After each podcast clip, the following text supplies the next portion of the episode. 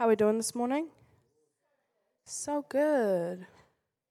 So, we are speaking from Exodus. My name is Ash, as Kathy said. I'm on the leadership team here. If you haven't said hi to me, come and say hi to me. I love a good chat. We're speaking from Exodus part two. Um, if you have not heard part one, go and hear it because they are chronological. Uh, you don't need to have heard the, the ones prior to hear the ones later um, but I would encourage you to go and listen. So I am and have the privilege of speaking on Exodus 32, the golden calf.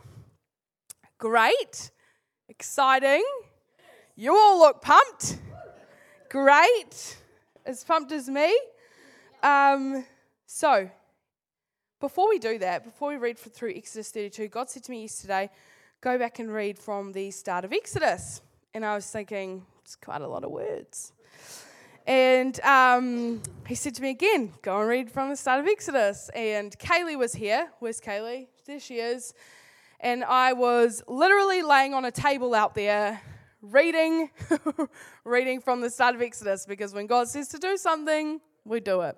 So, um, what I'm going to do, I don't think that was by coincidence. I know the story of Exodus, so I don't know that it was necessarily for a whole lot of benefit. I did pick up a few new things because, you know, the Word of God is living and breathing. But um, I want us to summarize what has happened in Exodus up until this point because maybe, maybe just maybe, some people here don't know what happens prior to the golden calf. And we need context and we need to understand what we're reading in Scripture in order to understand the principle that God has for us. So, Exodus, just fun fact of the day. Exodus means the mass departure of people. It's literally what the word means. So, this book is called mass departure of people. Now we know what our story's about. Probably going to be a mass departure of some people. Okay, so everyone's on board? What does Exodus mean? Oh, I love fast learners. Okay, so we're in Exodus 1. If you've got a Bible, flick there. I'm going to do a super fast forward Ash paraphrase version, okay? The Ash paraphrase is way more fun than the real one when you've got a short amount of time. So, here we go. Short amount of time. King Pharaoh comes into power in Egypt, all right? So we're in Egypt. Our story is set in Egypt. He comes into power. He's mean, nasty, okay? He does not have a nice heart. The Israelites are breeding like rabbits, and he's had enough. And he's like, they're going to overthrow us. I'm kind of sick of this. Tells all the midwives, kill every boy born to a Hebrew woman ruthless. Okay? So the midwives knew God, were associated with the Israelites, and decided not to kill them. They just, they just didn't listen. Love women, love how they don't listen. Okay? And they, he literally, he literally was like, kill them. And they were like, no, no, no. So he, he came to the midwives and he said, why didn't you kill them? They're like, oh, um, they were having babies faster than we could get to them. So they're already alive. And they were like, oh, okay. So then he makes this rule. He says, all sons must be floated down the Nile. Now, the Nile is not like a nice little river, there's probably crocodiles. These babies were being sent to die, okay? Now, Moses, he's born. His mum is like, nah, he ain't dying. He is too pretty for that. And she puts him in a basket, sends him down the river. Pharaoh's daughter finds him. She's like, well, it's a baby. I don't have a baby, so I can't feed him. She sends word to go get someone, a wet nurse, that's what they would have been called, someone to feed the baby until it was weaned. Okay? And then she's like, once, once Moses is weaned, she looks after him, blah, blah, blah. Long story short, Moses moves cities. He ends up in Midian, and then he gets married to a pretty girl named Zipporah. I don't know if she's pretty, she probably was. And um, they have kids, all as well. Everyone's caught up? Okay. Take a breath. All right. Now, Moses has purpose and plan on his life from the very get go. This man is designed for greatness because literally the start of his story is mental, okay? And then we end up at Moses in the burning bush, and his story just gets a little crazier. He's like out in the field, he's looking after Jethro's farm, which is his father in law, and he's like just minding his own business. All of a sudden, a bush is on fire but not on fire. Okay? And Moses, he's, it's kind of like over there, right? And Moses is like, mm, never seen that before. I'll walk over and have a look at it. All right? He walks over to the bush. Here's the bush. Bush is on fire, but not on fire. I'd probably be pretty curious at that point. And then God speaks to him, and he has this big discussion with him. Moses is like, Oh, I'm not good enough. Oh, what if people don't know who I am? What if they don't know who you are? And God's like, Ugh. You know? Seriously, Moses. That's what he's doing. That's what I imagine God's doing, okay? And then he says to him, I've called you to leave the, the lead the Israelites out of Egypt and be super awesome and follow my word and follow me. That's what you're going to do. And Moses is going, Oh, that's nice. But like, I'm not really good at talking. You know, my tongue's a little slow. And God's like, mm, You're talking to the one who made your tongue and I'll speed it up for you. And he's like, nah. But God, as consequence of Moses arguing with him, decides he's no longer his own spokesperson. So he gives him Aaron, his brother, and calls Aaron into spokesperson with him. So Moses now knows he is called, he's been given his promise, he's been told what he's sent to do on his way. All right? Everyone still with me? Okay. Now, during this time, God shows Moses heaps of crazy things, turns a staff into a snake. You know, like just as basically like, now that you've questioned me, let me show you who I really am. How many times do we do that to God? He's like, hey, Ash, I've called you. And I'm like, oh, I'm not, yeah, probably not. and he's like, okay, time for miracles, you know? So Moses gets told to go to Pharaoh and free the people. He also gets told that Pharaoh will have a hard heart and that God will show him miraculous signs across the land. Right, so Moses walks into Pharaoh's office, all the confidence in the world, and says, God says, let my people go or else. And Pharaoh's like, no. And he's like, eh, guts for you then, plague number one's coming. Okay? So then he goes, sleeps again, goes back to Pharaoh's office. Hey, mate, God says, let my people go or else. And Pharaoh goes, mm, nah. And Moses is like, eh, sucky time number two. All right, back over here. Then Pharaoh's like, man, this sucks. Moses comes back. This is a paraphrase. Please read the real version, okay? Comes back over here. And Pharaoh's like, he's like, let my people go or else. God says for me to tell you this. And then Pharaoh goes, uh, no. Moses is like, oh, this is really starting to get boring. Okay. Comes back over here 10 times. 10 times. Pharaoh, Egypt is, Egypt is destroyed. Like, you have to understand that Pharaoh was a stubborn man. And what I think is crazy in all of this is that literally in the text it says God hardened his heart so that he would perform miracles throughout the land, so that he would do a sign that nobody else could do. No witchcraft could muster up, because that was their concern. They were saying, no, no, no, no, our witches could do that. And God's like, mm, hold on. Okay, round number three. You know? It's literally what he's doing. Pharaoh's heart, like heart is hardened. It gets to the point where plague number 10 is that all the firstborn sons of livestock and children die, which is where the Passover begins. And we know what the Passover is. If you don't, go read Exodus. Okay? So uh, God tells Moses to tell the Israelites to mark their doors with blood. This is this is kind of step number one for the actual Israelites, because now this is the moment where they're kind of like, well, they're about to be let go. You know, this is like an instruction specifically to them. And God says, You mark your door with the beast that you've killed, and I'll pass over your door, and I won't kill your sons. So Moses tells everyone that's what they do. And then in the middle of the night, wailing could be heard throughout the land. And Pharaoh had had enough. He was like, My city is destroyed. Get out of here. Get out. And sends all the Israelites. Now we're in the wilderness. Okay? Everyone good? Everyone knows what's happening. That's how they ended up in the wilderness. Okay?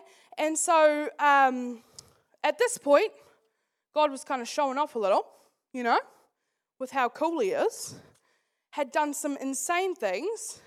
We get to Exodus 15, okay? Actually, just before that, Exodus 14.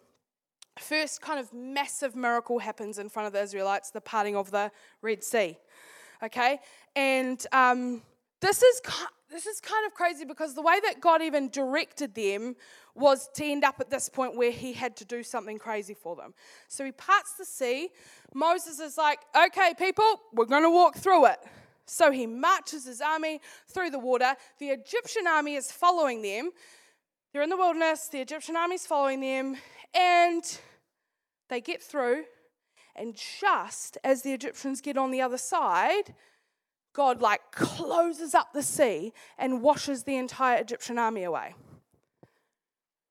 Okay, you all don't seem as excited by that as I am.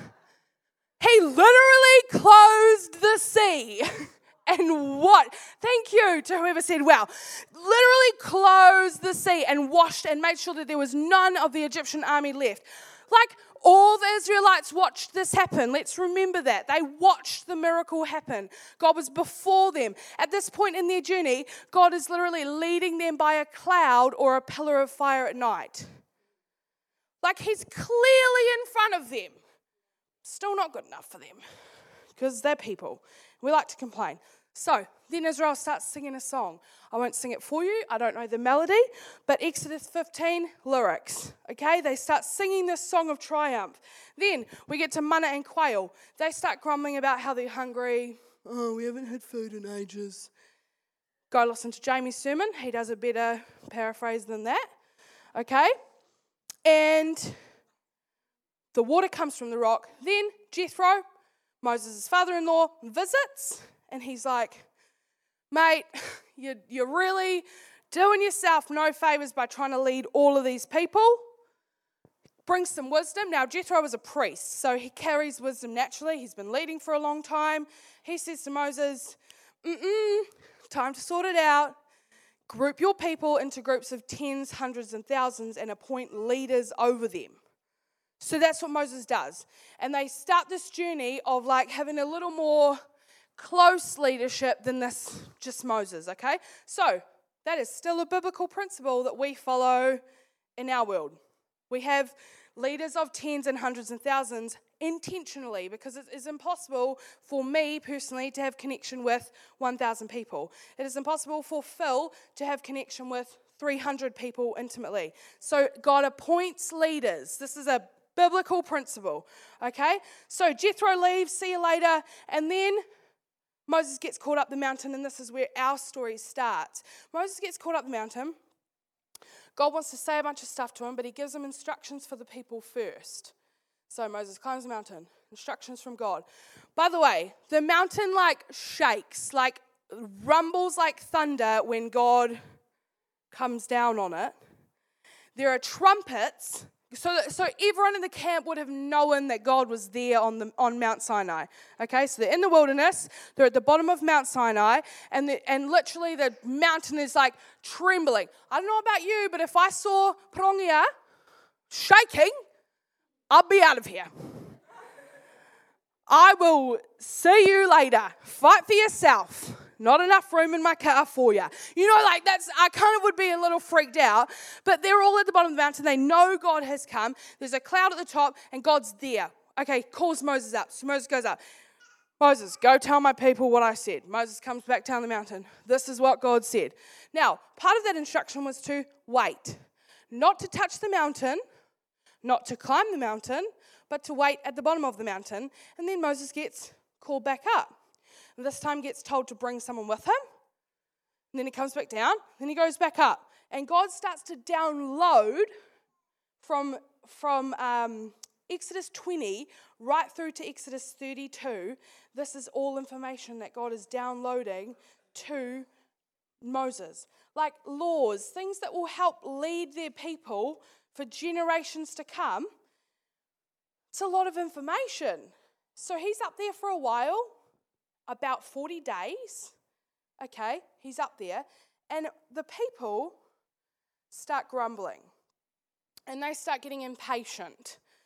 And so that leads me, now that we've recapped the whole thing, to the point of my sermon, which is we have to learn to wait well. Everybody say, wait well. Now, normally when I read this piece of scripture, God kind of, oh, it's always been, it's always been read to me like a leadership piece of scripture. You know, like I've always read Exodus 32, 32 as a leadership model and comparison between Aaron and Moses and the way that they lead the people. This time though, I was like, come on, God, like it's I don't feel leadership is for our people. Like, you know, we're all called to leadership, but that just doesn't feel right. I was kind of complaining to God because I was like, oh, I got given Exodus 32. I don't know what to speak on. and he was like, wait well. And I was like, I am waiting. And he was like, wait well. And I was like, I am waiting. Here I am. and he was like, wait well. And I was like, oh, yeah, you said that three times. Okay. Um, I'll just start reading from Exodus. And then God said to me, literally, as I'm reading through Exodus, no, that's the title of my sermon. Wait, well, that's, the, that's what I want you to talk to my people about. And so I was like, oh, okay, great. Here we go. Wait well. And so I started reading this beginning of Exodus. If you turn to Exodus 32, let's just have a look what's happening here. So, when the people saw that Moses delayed in coming down from the mountain, they gathered around Aaron and said to him, Come make gods for us who will go before us, because this Moses, the man who brought that so sassy, this Moses, the man who brought us up from the land of Egypt, we don't know what has happened to him. And Aaron replied to them, Pause there, no spoilers, don't read on. So the people are annoyed. Now, I can imagine that this just didn't happen overnight okay? Because what happens when we're not waiting well is we become a desperate people. And desperate people will do anything to find out what is right in front of them next. Which also means desperate people are the most vulnerable to Satan coming along and going, here's what's next. That's what, that's what happens when we're desperate. Because faith based people are okay with waiting. They're like, well, God told me a promise. He's delivered me from bondage and slavery. I've been given instructions to wait at the bottom of the mountain, so I'm a wait. And they could have done a lot of things while they were waiting. They could have taught their children. They could have worshipped. They could have cleaned up their camp. They could have refined skills. Instead of doing any of that, though, they were like, oh, Moses, where even is he? That's what I imagine they were doing. Okay. And here's the scary part. Hold on for one second. It probably started with one person grumbling. This riots don't happen like bam. Otherwise, we'd probably have an overthrown government by now. They, they just don't. Riots do not engage everybody into their same passionate unity. Woo! Overnight, it would have started with one person in the camp grumbling that they had nobody to worship. Oh, Moses has been gone for a long time now. I haven't seen him. Don't know where God is. Turn your neck two degrees and look at the mountain. But no, I can't see him. Nothing to worship. We need something for our people to worship. Don't you agree? Don't you agree, Jamie? And Jamie goes to me, Oh, nah, nah, I'm all right waiting. And I'm like, No. But seriously, though, wouldn't it be so much better if we, and I start to try and convince and manipulate him. That's literally what is happening in the camp to lead to Aaron being manipulated. It, one person. So, hear me loud and clear, friends. This is our camp. These are our people. You have permission from this day forward to shut the grumbling up if it is not faith based. If it is fear based because somebody doesn't quite know what's going on, shut it down. Riots don't happen overnight. This was days of people going to each other and gossiping and talking and raising up an army within themselves to do something about Aaron. We need to do something about this Moses fella that led us out here and he's up the mountain. Moses is up the mountain listening to God. Who can put a time on that? Not me. It ain't my job. And instead of them going to Aaron and saying, This is how I know that the intent wasn't great. Because instead of going to Aaron and saying, Hey, Aaron, Moses has been gone for a while and I'm starting to get concerned. Should we send a team up to look for him? That it's not what they said. They were like, Hey, Aaron, we need to do something about this Moses fella being gone. We need something to worship. They had convinced themselves that God was nowhere to be seen and that Moses had disappeared for too long, according to them. And then that is where trouble started we have to learn as a people to wait well. God has given us a promise. He has told us where we're going. He has taken us through breakthrough. He has released us from bondage. Now, our job is to sit at the bottom of the mountain and wait well. Refine your skills. Teach your children. Worship, praise, pray. Write a poem for all I care. But don't start things inside the camp that come from fear and are birthed from fear because you don't know where your faith went. Because I refuse to put up with that in this camp. I'm not going to stand for it. But how easy is it to be convinced by somebody else who has concern based on fear? And let me tell you that concern doesn't always come from a heart that is malicious. It does, it's not necessarily how it always starts. Jamie's not over here going, Oh, I'm going to start a rumor today. I mean, he might. I hope he's not. It's not how we work. He's, he's, actually, he's actually going, I have some concerns, and rooted deep inside of him is fear that God won't show up and bring to forth the promise that he gave to him. That's Jamie's issue, not mine. So I'm going to shut it down with faith.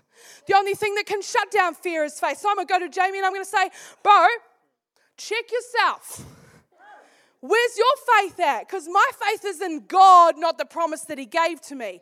We have to learn to wait well. God literally was going before them, beside them, and behind them, and they still had issues with where He was. We all do it. Every single one of us do it. So then Aaron responds to them. Oh, Aaron. He says, Okay, so 32 2. Aaron replied to them, Take off the gold rings that are on the ears of your wives, your sons, your daughters, and bring them to me. All the people took off the gold rings. They were desperate to be appeased, desperate enough to give up the gifts that God gave them as they came out of slavery. That gold, they, they plundered Egypt for that. God literally said to them, As you leave, take all the Egyptians' gold and silver ask your neighbors for it. So they, they, God gave it to them as a gift, as a promise, I'm not sure, but He gave it to them. And they were so desperate and so fear based that they now give up everything that God gave to them, ready to be melted down in a fire. And I believe it absolutely represents a stripping of pride, and they had no idea. They had no idea that the enemy had just taken from them gifts because there were murmurings in the camp. And because they convinced a leader, who, by the way, was not called to be a leader, he was called to be a mouthpiece. And when the mouthpiece starts leading, we end up with issues. So Aaron should never have, he should have said, Hush, people. Moses would say, Not, yeah, yeah, yeah, yeah, take off your gold, put it in the fire. I've got an idea. I need to appease the people because when desperate people are coming at you, you feel like you have to do something to appease them. So he did. And he didn't do it out of, I don't believe he did it out of a heart of malicious intent. I don't believe he did it out of a heart of kind of being like, oh, I want to create an idol. I think he just genuinely was trying to get a desperate people off his back because they forced him into a corner. And so they take all their gold off, put it in the fire, out comes this calf, according to Aaron. Not true. He chiseled the calf out. Now, calves often represent sacrifice in Scripture. Interestingly, though, in this case, it's not represented as a sacrifice because they weren't giving it to God as a sacrifice. They were making it as something to worship. In Egypt, there was a god named Apis. Everybody say Apis. And he was often shaped as a calf, a young bull. And he represented kingship and prosperity and strength and fertility. And he was a god that Egypt worshipped. So they didn't fashion a sacrifice, they fashioned an idol, a god that they had grown up with, because that was all they knew. They didn't even, it didn't even register. Maybe we shouldn't be doing this. Maybe uh, no one in the camp doesn't say anyone kind of was like, oh no, don't do that. There might have been people, but the majority was swayed that this was how it should be now. So they put their they're golden. Moses is up the mountain having time with God and hearing prophetically what's coming for him, the laws of the land that will sustain them. And then God is angry. He's angry because he sees what the people are doing and sends Moses back down to them. Moses gets down to them, he takes the calf, he puts it in the fire, he grinds it up, and he makes them drink it. Now, I kind of had a laugh at that because I was like, you know, he literally turns their gold into poo. And I thought I was like, you know, I was like, you know, that's what I was like reading it. And then I was reading some commentaries, and hilariously, they all say the same thing. Just in much nicer language, like it went through their digestive tract, you know? So, but literally, like, is that not the most defiling thing that can happen to gold? And they can't sift back through their poo because it's dust. And it would have stayed on the water for days because fine gold dust floats for a long time. He forced them to drink it. That was Moses' first punishment, the first consequence that happened.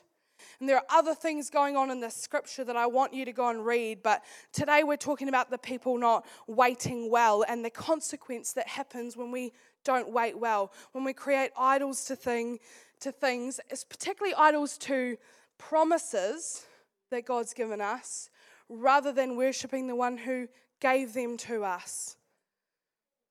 That, that's what Exodus 32 is talking about. They could have stopped and waited. They could have stopped and said, No, this is too much. This is too far. No, we just wait on Moses. But they didn't. They got frustrated. They became fearful. And they didn't know when he was coming back or when God would return.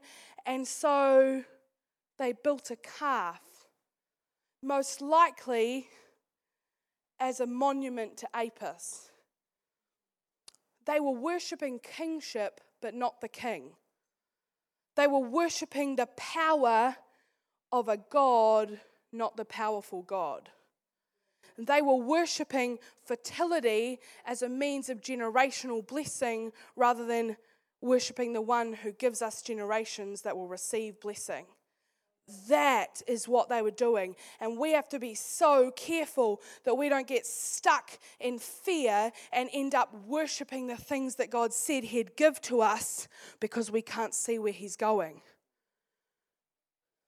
Desperate people are fear based people, and desperate people put themselves in a path that the enemy so quickly whispers to we have to stand strong in the Word of God. If you don't know the promise on your life, pick up the Bible. You don't have a prophetic word of where you're going, get on your knees.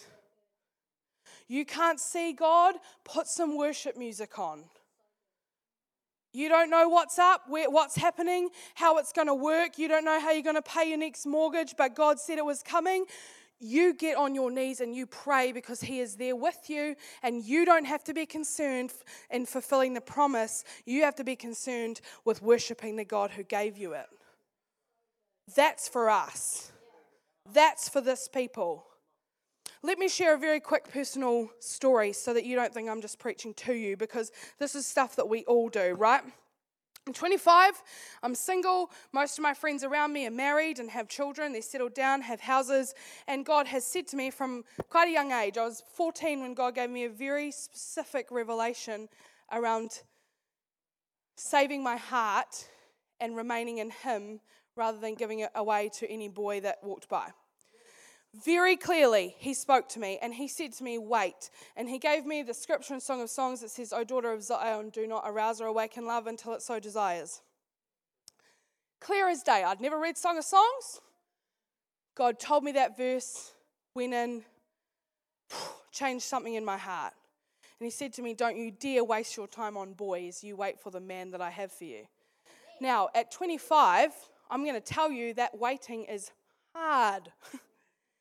And it is so easy to do one of two things to either start to idolize and worship marriage because I don't have it, but it's been promised to me, or to take matters into my own hands and find someone. So I downloaded this app called Tinder. You can all laugh at that. That's fine. You can laugh. It's all good. And if you don't know, it's like a dating app and you kind of swipe just based on like how people look, you know? So, go on a couple of dates, meet these dudes. They're super lovely. Deep down in my heart, God's telling me off. He's going, eh, Kathy is too. Kathy was not happy. And, um, and I was like, God, now this might not be the case for everybody, but God said to me specifically, Ashley Bennett, you will wait. I will bring him to you. You will wait. I have had prophetic words coming out my ears about my husband, and yet I still become fear based that it won't ever happen or that I won't ever have what people have around me, and I do one of two things I start to worship it or I take it into my own hands. That's fear based stuff. That isn't faith based. And so I kind of start, you know, swiping away, go on the date with this dude that's super attractive and really lovely, and we hit it off, and all is well, and he's not a Christian. And God says to me, I don't know him. And I was like, Yeah, I could show him um, to you. you know, you know, like you start going through all these things in your head, and I was like, oh, you know, like I was so frustrated. And God said, I don't know him. And you can't date somebody who you don't know who I don't know. And you won't ever know them if they don't know me. Straight up. And I was like, oh, that hurts a little because I gave my heart over to fear. I was so convinced that I had to fulfill the promise myself that I actually missed out on what God had for me. And that was intimacy with Him at that time. It still is. It has to be. And I am convinced that the consequence of me trying to fulfill my own promise will be there. And I don't look forward to the day where I have to sit down with my husband and say, Look, I actually dated people before you. That sounds more intense. Went on dates with people before I saw you, you know, meet you. And, and that's not a condemnation thing or a guilt thing or a shame thing. That's just a natural consequence to what I did and the fact that I didn't wait. And it is so easy to do, and it comes from fear. because fear whispers those tiny things to us in the middle of the night when you're with your friends. Or it, for you, it might not be singledom. It might be the job that you're going after. It might be the things that you see on this town. It might be it might be children that you've never been able to have. I don't know what it is. But our job was never to go and chase the promise, nor was it to climb the mountain, it was to wait at the bottom of it. And there is a position that we can take that allows us to wait well, and that is to wait in faith always. And if we are prepared to wait in faith, I can promise you that that journey that was 40 years wouldn't have taken 40 years. God, it took so long for God to take the people through to the promised land, and even then, two of them made it because they didn't know how to leave the old behind and move on with faith. And they became consumed. God was doing miracle after miracle after miracle in front of their eyes, and they still complained that they couldn't see Him. And I just think we do that. We do that. God shows us promise, shows us prophetic vision, gives us words through people, encourages us, calls us into intimacy with Him, rem- like removes bondage and slavery and chains from us, and we still, we still go, oh, wasn't really what I expected. I didn't expect to be single at 25. I didn't. But that doesn't mean it's not part of God's plan. When he said wait to me, I made up this kind of time frame in my mind. and he was like, Well, I didn't give that to you. And I was like, Oh. Turns out he's going to have to be pretty flippin' awesome to come and date me. That's going to take time. The Lord's working on that. I'm okay with that. But how often do we actually like try and fulfill our own promises because we get sick of waiting? That's what I believe this story talks to us about. They made an idol and worshipped it because they couldn't see God and they couldn't be bothered waiting for Him. We are called to be a people who wait on God, not the promises of Him, though they will come, not the big miraculous things of Him, though they happen. We are called to wait on God and with God because He is before us and He is beside us and He is behind us. And the safest place for every single one of us to be is to be in the middle of them, walking at their pace. If they're running, it's because they've trained you to jog. If they're walking, it's because it's time to slow down. If they sit on the ground and rest under a tree, it is because it is time to sit on the ground and rest under a tree. And you're not alone, you're doing that with them. They are leading that, the Godhead. Every single part of the Godhead, an intimate relationship given to us. Connection with the Father, connection with the Son, connection with Holy Spirit. When we remain in intimacy with the three as one, we will see promises come to pass because they know where they're going and they know what they're looking for. They've seen the promise, we haven't. The worst thing we can do is become a desperate people who are desperate for fulfillment of promise rather than desperate for intimate relationship with God. That's what we're called to, first and foremost. Be in relationship with Him, and He will give you the desires of your heart. How often do we hear that verse? Oh, I'm praying for someone. Oh, I really want this. Yeah, yeah, yeah. God's going to give you the desires of your heart. No, the preempt to that is remain in Him. Give your heart completely to Him, because what will happen is He will birth desires in your heart that are from Him, and you will see them. It removes the ability to come up with fleshly desires when we remain first in Him. Because He will give us the desires and He will birth them. They will come to fruition because He is a good God. But we have to understand that every delay, every no, every fear based question, every idol we create, there is a consequence. Not because He's mean but because He's good and He wants to teach us. And He wants us to learn. And He wants us to know Him intimately. And He wants us to be pushed into His arms.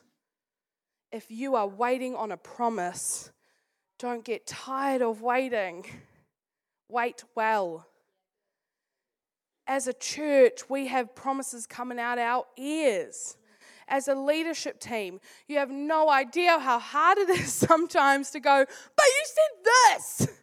And God's like, yeah, I did. So wait, prepare yourselves, train yourselves, clean the camp, organize your tens and your hundreds and your thousands, teach your children, gather your, your youth, pass on generational story, pass on story of the goodness of God.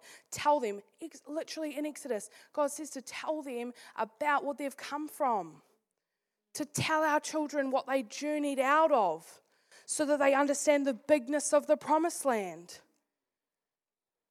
We are training our young people and others around us to be watching for God if we're watching for Him. Instead of idolizing the promise, we have to remain in Him. We have to remain in Him. And if we don't, God will grind that promise up and make us drink it. Okay, I'll stop there. It'll be poo, Catherine. That the bigness of what God is asking us to carry is there, but the easiness of the yoke is already available if we remain in Him. You know that song, the new wine song we've sung a few times around here? Make me a vessel, make me an offering, make me whatever you want me to be. God, I came here with nothing, but all you have given me. Jesus, bring new wine out of me. Everything that we have, we have because He gave it to us. And if He calls us to be an offering, we are called to be an offering. If He calls us to sacrifice, we are called to sacrifice. And in that space, He will bring new wine out of us, and we will experience a flavor of the promised land that we never have before. So we're going to pray. I'm not going to put music on because, you know, I don't think we need it. But I would encourage all of you to close your eyes right now, and we're just going to have a heart response time to God. He is calling every single one of us to wait well in the promises that He's given us, but more than that, to wait well in Him and on Him. In your heart, lay it out there. Be honest. Is there something that you are trying to fulfill yourself in order that it would be fulfilled other than and rather than remaining in the God who created it for you? Make me a vessel. Make me an offering. Make me whatever you want me to be. God, I came here with nothing, but all you have given me.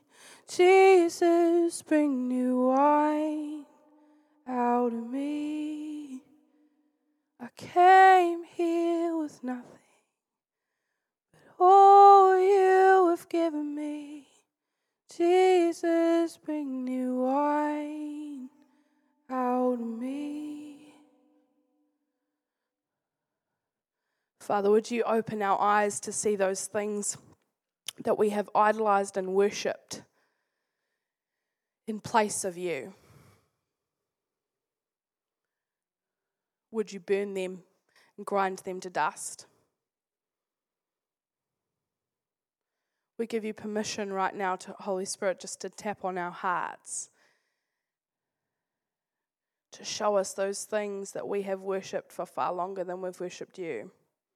Those things that drive us into space of fear rather than living from a position of faith. Would we wait well at the bottom of the mountain? Would our eyes be tuned to you? Would they see you? Would you remind our hearts of the bigness, the almightiness, of you and you alone. Would you remind us that everything that you have for us is in the palm of your hand, and the only way we'll see it is to be there with you? Would you make us a sacrifice or an offering? Would you remind us that in the crushing and in the pressing, we are called to faith, faith that will release new wine? faith that will see an army, a camp, a family move into the promises that God has for us.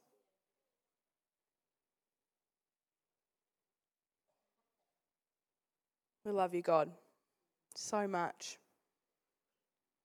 Would you remain close to us? Would you shine your face on us? Will we know the goodness of your glory all the days of our lives? In your name we pray. Amen.